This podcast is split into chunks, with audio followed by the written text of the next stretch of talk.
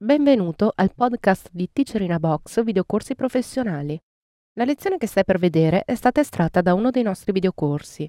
Se ti piace questa lezione e vuoi acquistare il videocorso completo, dai un'occhiata alla fine di questo video per scoprire come risparmiare.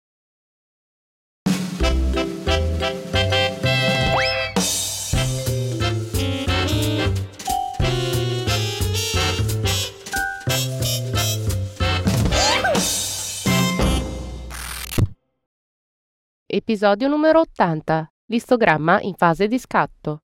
Corrisponde alla lezione 520, tratta dal seminario Fotografia digitale, regole e creatività durante e dopo lo scatto. Teacher Gianluca Cazzeddu. In precedenza abbiamo visto il significato di istogramma. Vediamo adesso come può esserci utile all'interno della fotocamera, per farci capire in sostanza come abbiamo scattato la nostra fotografia. Vediamo tre esempi. Questa è una foto normale, esposta correttamente. Abbiamo una foto molto chiara, una foto molto scura. Torniamo alla foto iniziale e attiviamo la visualizzazione dell'istogramma. In questo caso non siamo su una reflex professionale, siamo su una compatta. Questo per farvi capire che anche con una fotocamera molto economica comunque abbiamo a disposizione questa funzionalità molto importante. Cambiamo la visualizzazione e vediamo appunto l'istogramma di questa immagine. Questa foto è esposta correttamente e anche l'istogramma ce lo dice. Tutti i dati sono al centro, leggermente spostati verso destra, quindi verso la zona chiara dell'immagine e questo è un bene perché vuol dire che abbiamo tutte le informazioni a disposizione.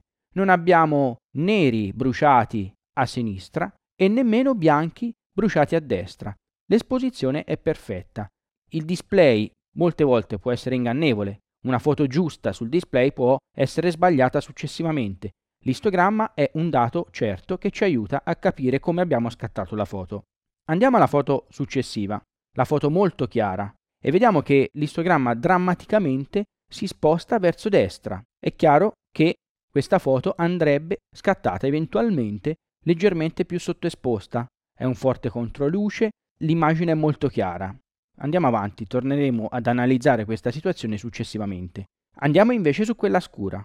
Al contrario, in questo caso l'istogramma, come vedete, è spostato tutto verso sinistra, tutto verso il nero, a indicarci appunto che abbiamo informazioni sulle zone scure, ma quasi nulla dal grigio medio in su. Quindi non stiamo sfruttando la fotocamera nel giusto modo. Dovremmo sicuramente sovraesporre questa immagine.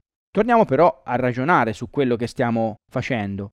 Finché scattiamo un ritratto come questo, una foto normale, è doveroso utilizzare l'esposizione corretta e quindi ottenere un istogramma di questo genere.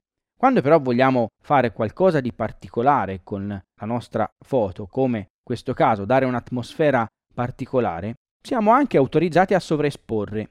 L'importante è evitare di perdere molte informazioni sui bianchi, come vedete, un altro utile strumento di valutazione è il lampeggiamento delle zone bruciate. Come vedete in questa immagine, lampeggia la zona intorno ai capelli, tutto il resto non lampeggia.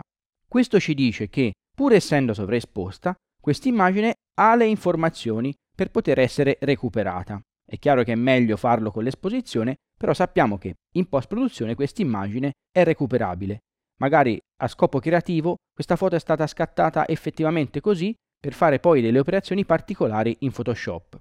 Grazie al lampeggiamento delle alte luci che ora è attivo, riusciamo a capire non solo se la foto è esposta bene o no, ma a capire effettivamente cosa stiamo perdendo sui dettagli nel bianco. Quindi, oltre all'istogramma, questo indicatore è assolutamente importante.